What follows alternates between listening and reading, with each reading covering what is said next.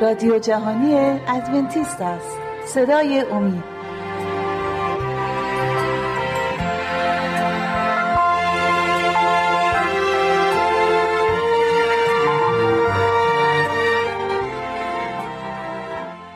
بینندگان و شنوندگان عزیز صدای امید سلام عرض می کنم خوشحالم که با سی و یکمی برنامه از سری برنامه های مشایق و انبیا در کتاب مقدس در خدمت شما عزیزان هستیم. در سری برنامه قبل ما برنامه این رو صحبت کردیم در مورد معبد و تقدیس معبد خداوند صحبت کردیم و امروز می‌خوایم در مورد کار در معبد خداوند و مخصوصا زندگی ناداب و عبیهو برای شما صحبت کنیم. برادر جلیل و خواهر لیلا خیلی خوش اومدی به برنامه خودتون. همونطوری که مستحضر هستید امروز ما می‌خوایم در مورد کار در معبد صحبت کنیم. در برنامه قبل صحبت کردیم که چطوری معبد ساخته شد توسط حضرت موسی ساخته شد. دقیقا طبق همون فرمانی که خداوند به موسی داده بود که معبد رو درست کنه و امروز می‌خوایم در مورد این صحبت کنیم کار چطوری شروع شد و اگه دوست داشته باشید خواهر لیلا جواب این قسمت رو ادامه بدن جواب سوال رو که بله. بعد از اینکه خیمه عبادت تقدیس شد چطوری کار در خیمه عبادت شروع, شروع کردن کار رو؟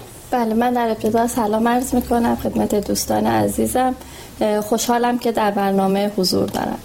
ما در مورد ساخت خیمه عبادت در برنامه های قبل توضیح دادیم که خداوند دستورات کامل رو داد به موسا و موسا عین همون چیزهایی رو که دیده بود بر روی زمین با کمک صنعتگران و همه افرادی رو که خود خداوند انتخاب کرده بود خیمه مقدس رو ساختن و یعنی طوری نبود که حضرت موسی خودش بره افرادی رو انتخاب کنه با دید خودش با انتخاب خودش بلکه خداوند براش انتخاب کرده بود همه صنعتگر حتی علم علم و دانایی اون کار رو نیز خود خداوند به اون اشخاص داده بودن بله حتی اجناسی وسایل و جنس پارچه هایی که باید استفاده می‌شد در خیمه مقدس همه اونها توسط خود خداوند عنوان شده بود که از چه جنس با چه ابعادی ساخته بشه بله. و ساخته شد بعد از پایان ساخت خیمه عبادت موسی همه چیز رو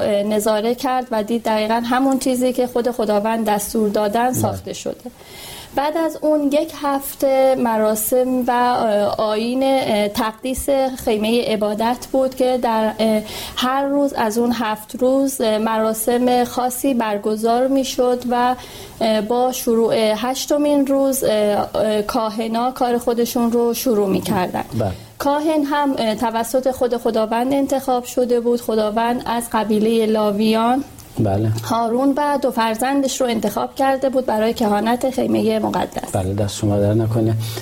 بردر تا این قسمت اومدیم که هارون و دو تا پسراش. چون من می‌خوام زوم کنیم رو دو تا پسراش. دو تا پسرای هارون اسمشون چی بود و اگر صحبتی باقی مونده در مورد این سوال ممنون میشیم شما تکمیل کنید. من خواهش کنم پسر آنها هارون ناداب و ابیهو بودند که به همراه پدرشون انتخاب شده بودند توسط خداوند برای کهانت خیمه مقدس بله. و وظایف خاصی رو داشتن که در کنار پدرشون هنگام که برای قربانی کردن به خیمه مقدس می‌رفتن اونجا باید انجام می‌دادن زمانی که روز هشتم کاهن اعظم هارون بله. رسما کار خودش رو شروع کرد و قربانی ها رو آوردن تا به خداوند تقدیم کنند. قربانی سوختنی را آوردن بعد از اینکه هارون اون قربانی رو زپش رو انجام می‌دادن مردم رو برکت می‌داد و قسمت های خاصی که قرار بود بر روی مذبح میذاشتن تا اونجا به حضور خداوند تقدیم کنند. بله. بعد از همه این اتفاقات بود که آتشی از حضور خداوند در خیمه مقدس پدیدار می‌شد و مذبحی که قربانی روش قرار گرفته بود آتش می‌گرفت و اونجا قربانی رو میسوزون این آتش گرفتن به نماد این بود که این قربانی مقبول خداوند واقع بله، شده.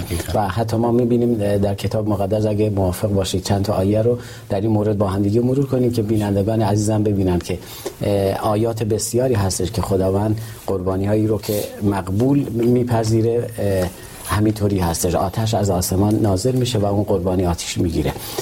من انتخاب کردم با اجازه شما از کتاب اول پادشاهان. فصل 18 اگه با من همراهی کنید برای بینندگان عزیز بخونید فصل 18 آیه 38 در مورد ایلیا هستش که بر روی کرمل هستش و در مورد قربانی که انجام میده به خاطر اینکه می‌خواد نشان بده که بت بعل اون خداوند نیست بلکه خداوند خدای حقیقی زنده هستش. اگه شما لطف کنید یکیتون آیه 38 رو باشید چشمن می‌خونم. میفرماید آنگاه آتش خداوند فرو افتاده قربانی تمام سوز و هیزم ها و سنگ ها و خاک را فرو بلید و آب درون خندق را لیسید. خب می‌بینید ایلیا اونجا حتی میگه قربانی که من می‌ذارم برای خداوند و نبی هایی که از بت بعل بودن اونا قربانی می‌ذارن و میگه قربانی من حتی خیسم می‌کنن آب میریزن روش و میگه ببینیم کدوم خدا خدای واقعی هست. اینجا می‌بینیم خدای واقعی قربانی ایلیا رو میپذیره. و یه آیه دیگه من انتخاب کردم. اگه اینم بخونی با اجازه شما فکر کنم بد نمیشه. تو کتاب دوم تواریخ فصل هفت اگه خواهر شما باز کردید بله. ممنون میشم شما آیه رو آیه یک رو اگه برای ما بخونید اونجایی که معبد رو به خداوند تقدیم می‌کنه حضرت سلیمان این دعا رو می‌کنه. بله. بله.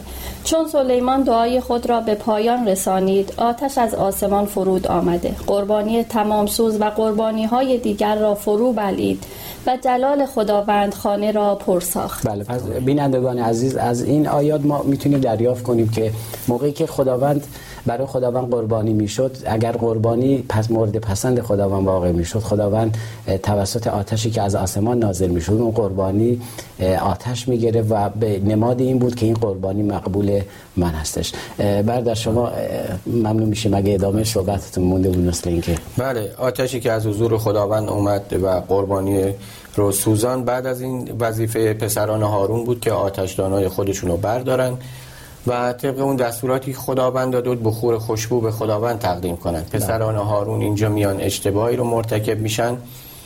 که به جای اینکه از آتش مقدسی که از حضور خداوند روشن شده از بله. اون استفاده کنن میان با آتش معمولی این کار رو انجام میدن و همین باعث سرپیچی از دستور خداوند میشه و چون از قبل به اینها تاکید شده و گفته بودن که چگونه این کارا رو انجام بدن بله. نوعی سرپیچی دیگه محسوب میشه از دستور مستقیم خداوند و اینجا خشم خداوند بر اونها نازل میشه و باعث میشه اونجا در ملای عام بله.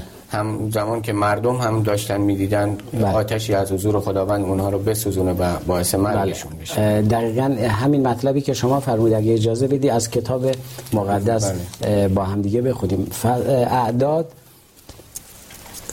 فصل سه آیه چهار رو اگه اجازه بدید من براتون می‌خونم میگه اما ناداب و ابیهو در حضور خداوند مردن زیرا در بیابان سینا به حضور خداوند آتش غریب تقدیم کردن آنها را فرزندی نبود.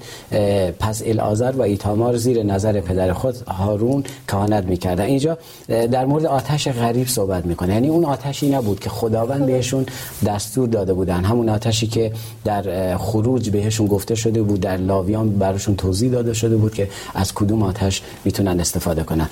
خیلی ممنون. برادر خواهر به نظر شما علت مرگ پسران هارون از نظر شما چی می‌تونه باشه؟ بله. پسران هارون جزو رهبرانی بودند که به همراه موسا و خود هارون و هفتاد تن از مشایخ دیگه حضور خداوند رو در بالای کوه سینا دیده بودند و همین باعث شده بود که نزد مردم هم از احترام زیادی برخوردار باشند و متاسفانه همین افکار که چون هم نزد خداوند مقدس هستند و هم نزد مردم مورد احترام هستند باعث شده بود که دچار بیخیالی کاذب بشن دچار غرور, غرور کاذب بشن و کاری رو انجام بدن که گناه هست. اونا با اینکه می‌دونستن کاری رو که انجام میدن گناه هست اما فکر می‌کردن چون نزد خداوند مقدس هستند و برگزیده خداوند هستند مورد عفو خداوند قرار می‌گیره بله. خداوند اونا رو شما به این نکته خوبی اشاره کردی. اونا برگزیده خداوند بودن. کسانی بودن که با هفتاد نفری بودن که خداوند اونا رو انتخاب کرده بود اما به اون قسمت دقت نکرده بودن که خیلی وقتا برگزیدگی ما باعث غرور ما میشه. در کار خداوند در هر کاری. مخصوصا ما اینجا می‌خوان در مورد کلام خداوند صحبت کنیم. و اونا به این قسمت توجه نکرده بودن و باعث غرور شده بود و غرور شده بود و از قسمتی که خداوند مأموریتی که خداوند برای اونا گذاشته بود دور شدن. بله. و می‌بینیم این غرور در آسمان هم بود. لوسیفر توسط همین غرور افتاد. لوسیفر کسی بود فرشته مقرب به خداوند. اما همین غرور باعث شد که بیفته آدم و حوا کسانی بودند که با خداوند زندگی می‌کردن اما همین غرور چشم اونا رو باز کرد که می‌خواستن زندگی بهتری داشته باشن مثل خداوند باشن و این باعث غرور شد و افتادن اونا. اگه اجازه بدید موافق باشید در مورد این غرور اگه صحبتتون تموم شده البته. بله تموم شد. بله. فقط این نکته رو هم بگم که خداوند واقعا دقیقا همون صحبتی که شما فرمودید خداوند می‌خواد که طبق اراده خداوند عمل کنند افرادی که منتخب خداوند هستن.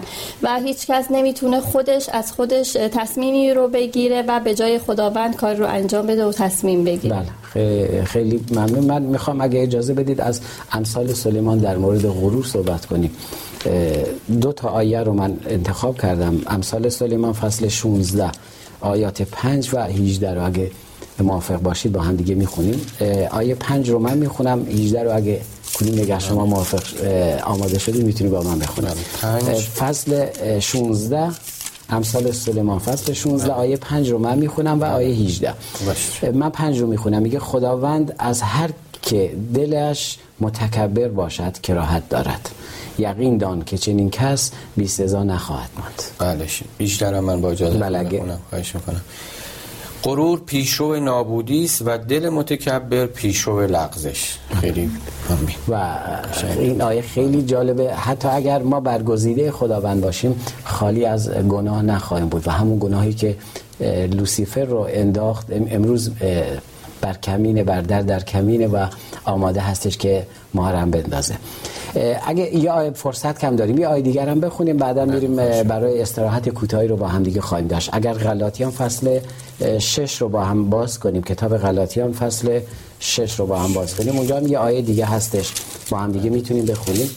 فصل شش فصل شش کتاب غلاطیان اگه بله. هر کدوم از شما باز کردید بله، آیه سه رو بخونم باید بله. بله زیرا اگر کسی خیشتن را فرد برجسته بندارد در حالی که به واقع کسی نباشد خود را فریب بله. خیلی و همون صحبت هایی که شما فرمودید دقیقا همینطوره. ما فکر می‌کنیم برگزیده هستیم هر کاری می‌تونیم بکنیم خودمون تصمیم بگیریم به جای خداوند. اما عواقبی مثل ناداب و ابیهو رو خواهیم داشت. تو قسمت دوم به امید خدا بحث رو ادامه خواهیم داد. بینندگان عزیز تا شما استراحت کوتاهی می‌کنیم ما برمیگردیم.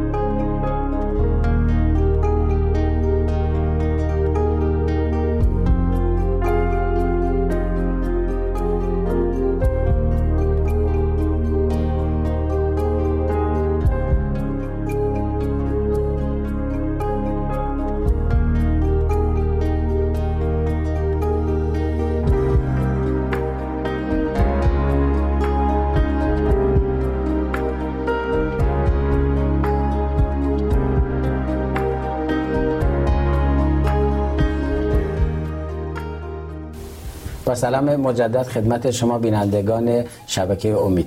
قسمت دوم برنامه برنامه رو با هم دیگه ادامه میدیم. قبل از اینکه با عزیزان ادامه برنامه رو خدمتتون عرض کنیم ازتون خواهش می‌کنم با آدرس ایمیلی که بر روی صفحات تلویزیونتون می‌بینید.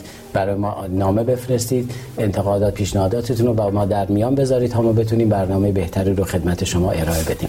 خب عزیزان قسمت دوم برنامه رو در مورد ناداب و ابیهو می‌خوام ادامه بدیم. خواهر می‌خوام شما برای ما توضیح بدید.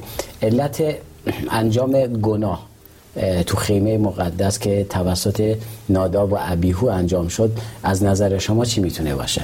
بله. این گناهی رو که ناداب و ابیهو مرتکب شدن ما رو به این سمت سوق میده که از دوران کودکی ناداب و ابیهو بدونیم چگونه تربیت شده بودن. ناداب و ابیهو در دوران کودکیشون اطاعت رو یاد نگرفته بودن. روحیه انعطاف پذیر پدرشون و عدم قاطعیت داشتن پدرشون در تربیت فرزندانشون باعث شده بود که ناداب و ابیهو یاد نگیرن که الان به چه کاری دارن چه کاری رو انجام میدن و چه کار مقدسی رو قرار هست که در اون دخیل باشن یعنی هارون به عنوان یک رهبر دینی میبایستی از بچگی با بچه هاش طوری رفتار می‌کرد که زیاد انعطاف پذیر نمیبایست میبود یعنی جاهایی که نیاز هستش آدم یک پدر و مادر مخصوصا اگر موقعی که در کار خداوند هستن باید در مقابل با خواستهای بچه هاشون یه ذره قاطع قاطعانه تر تصمیم بگیرن. دقیقا همینطوره. هارون ولی این روحیه رو نداشت و روحیه انعطاف پذیرش باعث شده بود که فرزندانش در مورد احکام خداوند هیچ چیزی رو به درستی یاد نگیرن و نتونن اجرا بکنن. و همین باعث شد که وقتی که قبل از که به کار خیمه به کار خدمت در خیمه مقدس شروع کنن کارشون رو بله. شراب بنوشن.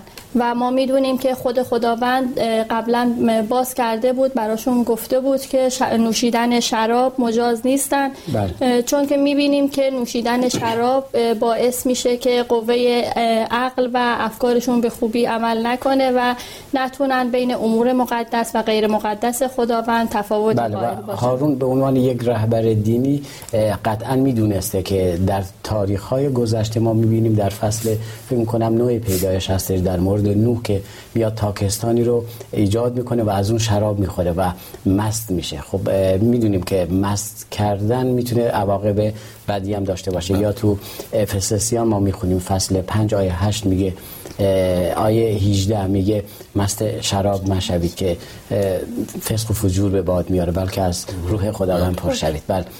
و بعد از اون دستوری هم به هارونینا میده که میگه شما اگر وارد خیمه میشید نباید همچین حالتی رو داشته باشه. اگه اجازه بدید لاویان رو باز کنیم کتاب لاویان رو. امروز اکثرا داریم از فصل 9 و ده لاویان داریم می‌خونیم. از فصل ده لاویان آیات 9 و از 9 و ده رو با هم بخونیم. 9 تا 11 بله. اگه برادر شما باز کردی بر ما بخونیم ممنون میشیم. خواهش می‌کنم. آیه 9 به بعد رو می‌خونم. بله. وقتی به خیمه ملاقات داخل می شوید شراب و دیگر مسکرات منوشید. نه تو و نه پسرانت با تو. تا نمیرید. این از فرضیه ابدی در همه نسل هایتون شما باید میان مقدس و غیر مقدس و نجس و طاهر تمایز قائل شوید. و همه فرایزی را که خداوند به واسطه موسی به بنی اسرائیل گفته است به آنان بیاموزید. بله. خب اینجا می‌بینیم نه خودش نه پسرانش همونطور که شما فرمودید اگر شراب بخوری حتما رو عقلت تأثیر خواهد گذاشت و خیلی جالب اینجا میگه شما فرق بین مقدس و غیر مقدس رو نخواهید دونست و امروزه هم همینطوری هستش. امروزه هم اگر کسانی به عنوان رهبران انتخاب میشن ما تو عهد جدید هم می‌بینیم که میگه یک رهبر نباید میگساره باشه. و این دستور برای ابد هستش. خب بردر شما اگه موافق باشید این قسمت رو با ما بیاید که خداوند پسران هارون رو نابود می‌کنه. ناداب و ابیهو از این کاری که خداوند کرد چه منظوری می‌تونه داشته باشه خداوند مثل همین آیه که الان خوندیم در جای جای کتاب مقدس در مورد کسانی که قراره برای اون خدمتی انجام بدن مخصوصا کسانی که انتخاب می شدن مقدس می شدن بله. برای کار خاصی مثل کهانت فرامین خاصی داده بود بله. خداوند قطعا از اونا خواسته بود که احکامی که به اونها میده اونها باید احکام و کامل اطاعت کنن. خداوند اینطوری نمی‌خواد که کسانی که بعضی از احکام رو دوست دارن اون مدل رفتار کنن. یعنی برای احکام خداوند اهمیتی قائل نباشن. خداوند قطعا با اینا برخورد می‌کنه و به اونها رو به کیفر خاص خودش میرسونه. خداوند اطاعت کامل می‌خواد. یعنی اطاعت ناقص برای خداوند معنی و یعنی مفهومی یعنی ما نداره. ما نمی‌تونیم اطاعت کنیم قسمت هایی رو که خداوند مثلا به ما میگه باید اطاعت کنیم قسمت هایی رو اطاعت کنیم که خوشمون میاد و قسمت هایی رو قطعا ما بله. باید بها بدیم. به عنوان یک رهبر به عنوان برگزیدگان یه قسمت های از زندگیمون که در راستای اهداف خداوند خب مهم نیست. ما میگیم خب داریم کار خداوند رو انجام میدیم. اما بعضی از قسمتاشو باید بها بدیم. خواست ما هستش. اما ما باید خواست خودمون رو با خواست خداوند که یعنی جدا کنیم. ما اگر می‌خوایم کار خداوند رو بگیم همونطور که شما فرمودید خداوند یک اطاعت کامل رو می‌خواد. خیلی وقتا ما فکر می‌کنیم کارهایی رو که انجام میدیم خوب هستش. ولی کتاب مقدس دقیقا داره این رو به ما میگه که اگه دوست داشته باشی از امثال بخونیم. کتاب امثال رو باز کنیم. اونجا یه آیه هستش که قشنگ میاد اینجا برای ما باز می‌کنه. امثال سلیمان فصل چهارده رو اگه با من باز کنید ممنون میشم. کتاب امثال سلیمان فصل چهارده آیه دوازده رو با هم دیگه می‌خونیم برای بینندگان عزیز. شما بله بخونی ممنون میشم. پیش روی انسان راهی هست که در نظرش درست می نماید اما در آخر به مرگ می انجامد قشنگ اینجا برای ما مشخص می‌کنه. ما خیلی وقتا فکر می‌کنیم کاری رو که ما داریم انجام میدیم همون قسمتی که اول شما فرمودید غرور.